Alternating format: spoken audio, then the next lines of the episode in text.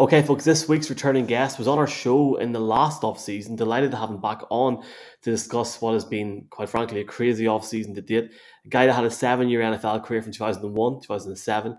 Nowadays, very well known across the NFL world online for his great podcast, the, the Ross Tucker Football Podcast, covering NFL games from a betting perspective, with the Even Money Podcast does Westwood One as well, among many other things. Check out rosstucker.com for his podcast as well at Ross Tucker NFL. Ross Tucker, a very, very warm welcome back onto the show. How are you, man? I am awesome. What's up, dudes? I love being on in Ireland. Love talking to you guys. Thank you guys so much for having me on the show. I, I've never been to Ireland, but I really, really want to go. That that's on the list, I can assure you. Ross, you look like I think you know from, from the outside, you look like one of the busiest guys in football. Like you're doing something every weekend, whether it's commentating, it never stops for you. I, you must be surprised at how crazy this off season has been because you know it, it can always get a bit mental, but the last few weeks and months have just been crazy. Yeah. You know what? It really has, and I don't remember other off seasons being like this. I I think a lot of it is the impact we've seen of Tom Brady and Matthew Stafford the last two years. You know, the last two years, teams made bold quarterback moves. You know, the, the Bucks found a way to get Brady. The Rams made the big trade for Stafford. And they won the Super Bowl. I mean, they won the whole thing, right? So now what you're seeing is more teams willing to do whatever it takes to try to get the quarterback that they think can be a difference maker to get them the Super Bowl and – more quarterbacks willing to sort of exert their influence a little bit and say they want out. I mean, it was very clear Russell Wilson wanted out of Seattle. It was pretty obvious that Brady wanted out of New England at the end. You know, Stafford had told Detroit he wanted to leave. So we're just seeing more quarterback movement than we ever used to. You know, before if the guy was a pretty good quarterback, he kind of was with that team forever, or at least with that team till the team said we don't want him anymore. That's not the case. Detroit would have still wanted Stafford. Seattle would have still wanted Russell Wilson. Uh, you know, the Patriots on some level would have still wanted Brady. They wanted him on the cheap because that's Belichick. But what are you going to do? Um, so it, it's things are changing, and I think it was quarterbacks the last couple years. Now it's sort of expanding to other positions Obviously, the most notable one this year, this offseason, being wide receiver. Ross, in honor of welcoming you back to the show and, and show me your beer, I'll say sláinte uh, to you to, to have you back on. And I suppose piggybacking a little bit on that, um, the off-season moves, and one of your former teams um, brought in the Deshaun Watson. And I know you've discussed this with Schefter on, on your own uh, Ross Tucker football co- podcast and with Andrew Brandt as well. I'm just interested in, uh, you know, kind of so, something you talked a little bit about with um, with Schefter was around Baker Mayfield. And obviously, we've now had the voluntary camp. Baker didn't show up. I'm just interested because obviously, look, this is Deshaun's team, but as Andrew says, he could be facing uh, a lengthy suspension. We don't know.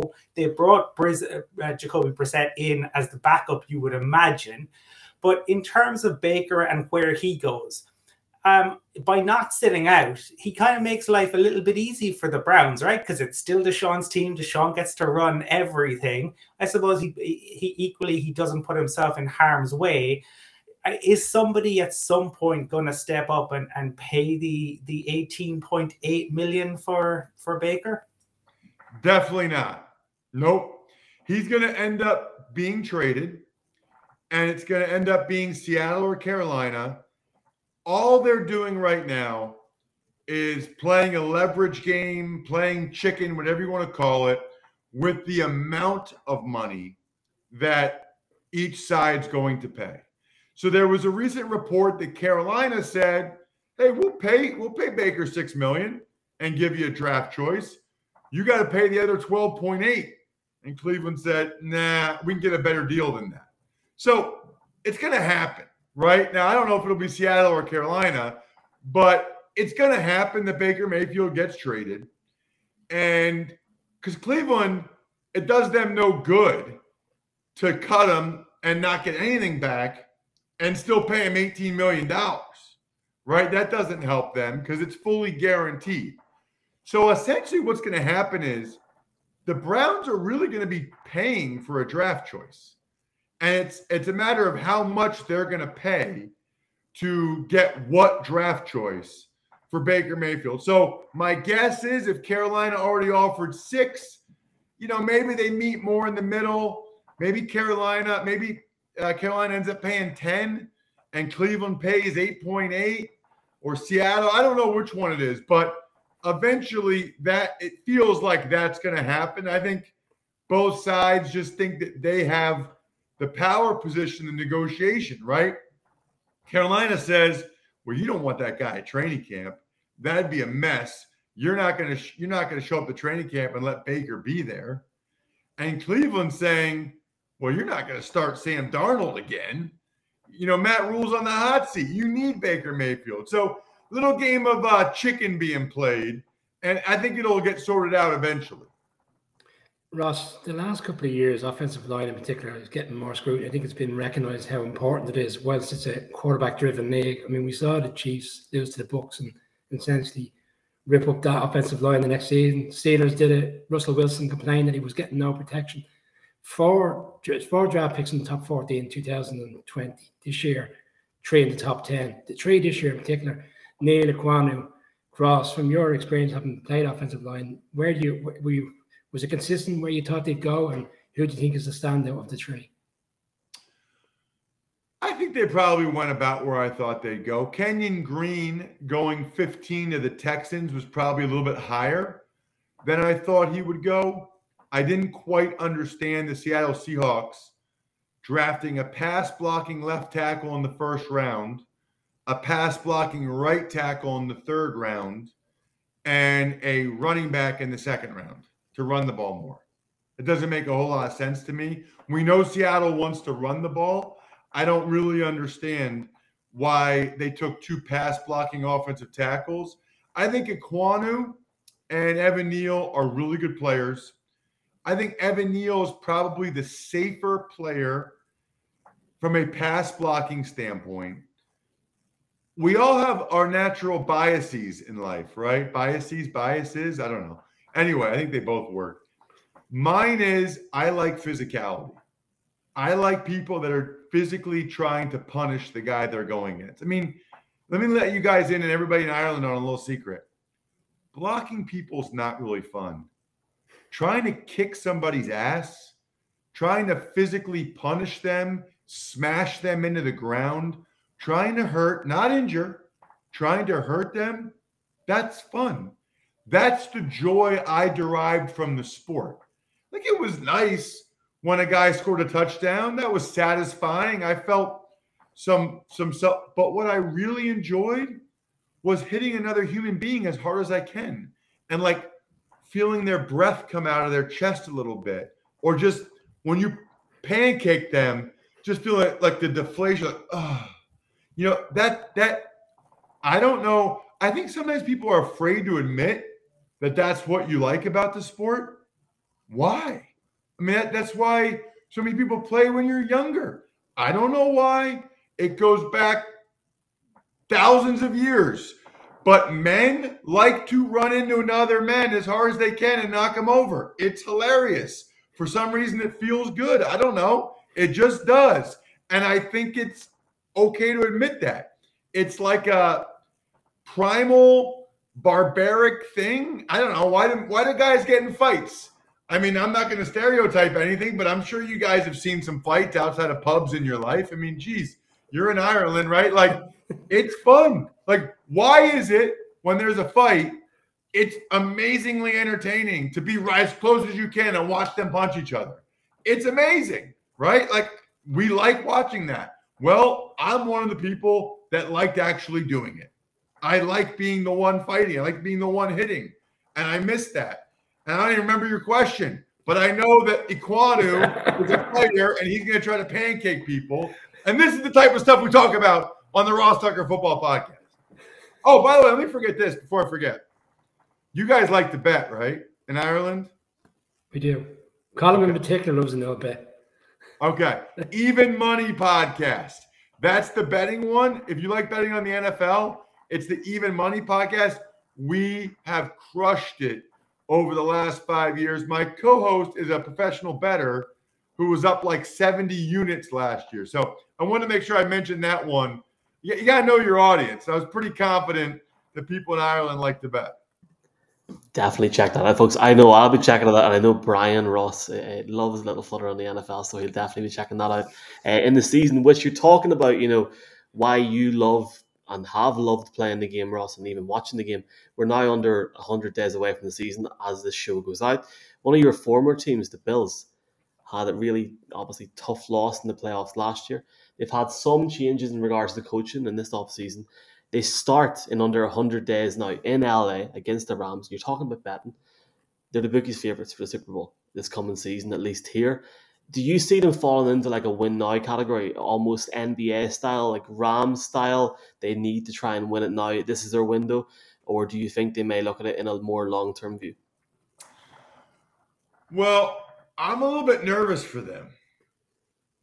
I have my greatest affinity of all the teams I play for is the Buffalo Bills. So I played for Washington, the Dallas Cowboys, the Bills, the Browns, the Patriots.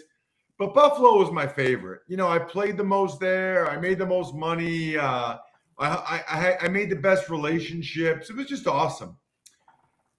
But it makes me a little bit nervous how everybody's saying they're the best team. Everybody's saying they're the favorites. Everybody, it's making me a little bit nervous you know, if we learned anything from last year's postseason, it's hard.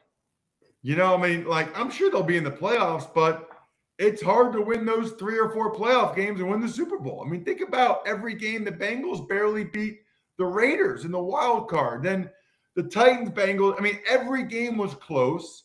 Seemingly every game could go either way. So ultimately, what you really need, I think, is to be in the mix every year. And then, like the Chiefs, some years you'll get over the hump. You'll get to the Super Bowl. Maybe one year you'll win it. Other years you won't. I mean, I called that Bucks Rams game where Tom Brady and the Bucks came all the way back, and then Stafford made that incredible throw to Kupp for the Rams to still win it. But that could easily been the Bucks winning that one, and then history changes again for Stafford and Brady and everything. So I definitely think the Bills will be in the mix. But I think they'll be in the mix the next few years. However, you know, they've got a lot of stud players in their prime. They need to get there sooner rather than later. You know, I mean, this will be a couple years ago. They had a good opportunity and they weren't able to get done the AFC championship game. This past year, you know, I don't still don't know how they lost that game in the divisional round. What they need to do is not lose to the Jaguars in the regular season so that they have to play these games on the road. They got to take care of business and they got to win and get home field advantage. I do not expect anybody to go into Buffalo and win a playoff game. That place will be a madhouse. You know, I went to the last three Buffalo home playoff games. I called those games on the radio. Incredible. I mean, those people, incredible. They're like uh they're like Ireland spirit animals, okay, when it comes to their fandom. It was like a U2 concert in Dublin or something. By the way, is yeah. that like a, is that like a huge cliche? Was that really lame that I just said that, or is that something you guys appreciate? I know. Yeah, I, yeah, yeah, I think that's I think that's a fair comparison. I mean, we'd love to welcome Bills Mafia to uh, to Dublin. I'd say it'd be it'd be good crack. Uh, Ross, I suppose alongside your own um, podcast and alongside um, tweeting, you are a, a guest on, on, this podcast, but also on the Rich Eisen show.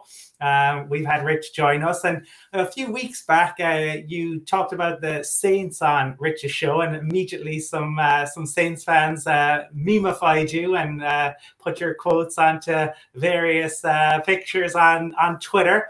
Um, you you said you know you you have some concerns around the Saints and you know being without Sean Payton and Jameis, and maybe that you know they they think that they're a little bit better than they really are. I'm wondering, are there other teams uh, around the league that maybe you think are a little bit overhyped, or maybe fans are expecting a little bit too much out of teams this year? Um, Yeah, I mean, the Saints are a big one. And here's the thing that's so interesting to me about the Saints. You know, I think they'll be like an eight or nine win team, maybe 10. I think they're around 500. And their season win total, you know, for people that we talk about on the Even Money Betting co- co- uh, podcast, is eight. It's eight. I actually think they'll probably win nine, maybe 10. My point was with all the moves the Saints are making, you know, Jarvis Landry and Tyrann Mathieu and trading up with the Eagles to get that first round pick and trading up again with Washington to get Olave. It feels like the Saints feel like they're like a Super Bowl contender. You know, it feels like they're pushing to be a Super Bowl contender. And I just don't see that. I don't think they're a Super Bowl contender. The most important two factors in a team winning the Super Bowl are probably head coach and quarterback. Saints have serious, serious questions at both. Dennis Allen was not too hot his first stint with the Raiders. And by the way, the Saints fans that get all mad at me, it's like, wait a minute. Aren't you the same guys that think Sean Payton's a Hall of Fame coach? So you lost your Hall of Fame coach, but you're going to act like that means nothing? You can't have it both ways. You can't say Sean Payton's a Hall of Fame coach and then also say, oh, it doesn't matter.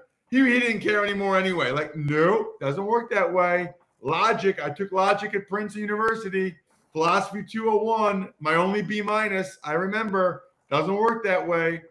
And and then Jameis, who knows? I, I mean, he he played pretty well last year, but I'll believe that Jameis leads a team deep into the playoffs when I see it.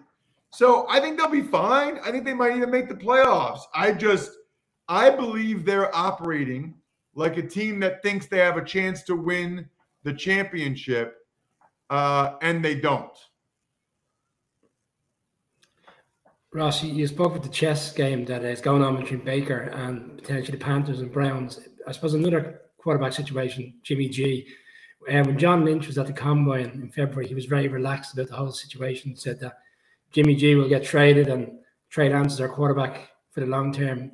Over the month, as the months have progressed, there's kind of mixed, uh, I suppose, mixed views coming out as to whether Trey Lance is good enough to start immediately come the new season. Do you, do you see a scenario where Jimmy G could potentially be, still be there with this kind of injury that he's, I suppose, he hasn't got over the uh, the operation as yet? No, I don't. I don't see a situation where he's there because of his salary. In fact, I think they'd probably cut him rather than have him on the books for that salary. I just don't I don't see that happening. I do think there will be interest in a trade for him and I do think they'll be able to trade him. I think the interesting thing about that is just that is just his his salary and what that ends up being. Um, nobody really knows. I think that's the other reason, by the way, that Carolina feels like getting back to our initial conversation about Baker Mayfield. I think that's the other reason that the Niners or that the Carolina Panthers feel like they can sort of slow play it. I don't think they believe that Jimmy G would get traded to Seattle. So I think Carolina thinks that they can maybe leverage the Niners against the Browns to get the better of the deal on Jimmy G or Baker Mayfield. That's kind of how I look at it. Last round of questions, Ross. Been very generous for your time. Uh, look, as a man that does many different things, including commentary, especially commentary, how, how shocked were you whenever you seen the Tom Brady contract? Was it three hundred and seventy-five million dollars for ten years? This is this is crazy money, yeah. And like, for, I mean, for a guy we haven't seen yet in the booth, but it really sets a new precedent. Like, I mean, at this at this point now, Ross, it's just crazy stuff. Yeah. So as a guy that calls games, I'm always a little conflicted with these because I also have three small businesses, right? Including the podcast business. I don't really, I don't think people tune into a game or not based on who the announcer is. I think they tune into a game or not because of who the teams are that are playing. So I think on on the one hand, it's hard for me to justify that much money if it's not bringing in more ratings, right? And more money. On the other hand, it's good for me, right? Like the more money you raise the guys at the top, the more money the next guys will get, and then the guys after that. And I don't even know where I am on the ladder, but I'm somewhere on the ladder. So hopefully, these like the rising tide rises all boats or whatever, right? So uh, I think that's good for me. Um, I think the interesting, the most interesting one is in fact Brady, because Romo, he was being paid after he had done it for a while. Aikman, he was being paid after he'd done it for a while. We can still have that same discussion, but at least those networks saw those guys perform and felt like they were worth that amount. What if Brady stinks? You know, like what if he's not good? That would not be good for Fox um, at all if the contract terms are true. So I think he'll be pretty good, but you know, so much of it is just a natural personality, and Tom's always pretty buttoned up. I'll be really curious to see what he's like in that role. I mean, I know he'll be prepared, that's for sure, but I'll be curious to see what he's like in that role. It'll it'll certainly be interesting, and um, as you mentioned earlier, you have uh, an affiliation, I suppose, with the NFC East, having played for the Commanders and the Cowboys, and you do a lot of work with the, the Eagles for Westwood One. And um, it's been quite the off season for the, the Eagles, and uh, Philadelphia is a city dear to, to my heart. But all of us, I think, agreed on the, the show recently that the, the Eagles are favourites for the, the division. We felt. I suppose I'm wondering, would that be your opinion as well? I would say co favorites with the Cowboys. You know, there was a decent separation between the two last year. Thought the Cowboys were clearly better. So I think the Eagles have gotten a little bit better. I think the Cowboys have gotten a little bit worse. I think they're both probably about 10 win teams, would be my guess. Rob, the Dolphins have made a lot of moves this offseason. We touched on the Bills earlier, and the Jets, well, they're in a bit of a rebuild, seem to be moving in the right direction. The Patriots, everybody's talking about Mac Jones this offseason. He's doing this, he's doing that. Are you concerned for the Patriots this year? You know, they got such a, a going over in that in that playoff game against the Bills.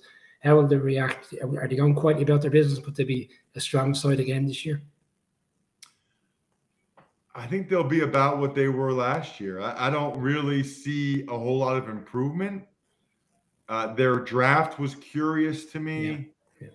Moving on from Shaq Mason, I don't see the major improvement. I don't think they're as good as Buffalo. I, I, I know they're not as good as Buffalo. I'm not sure they're as good as Miami. You know, I I think it's another 500 year for the Patriots. I think it's maybe the playoffs, but I don't know. I mean, look up how many playoff wins Bill Belichick has without Tom Brady. It's not real good. I love it, Ross. And folks, if you want to hear more of Ross, you can listen to the Ross Tucker Football Podcast, even Money Podcast. Check out uh, at Ross Tucker NFL on Twitter. Ross, massively appreciate your time. Uh, hopefully, chat to you again soon. Absolutely. Have me on anytime, guys. Thank you so much. Had a blast. I'm glad we were able to make this happen.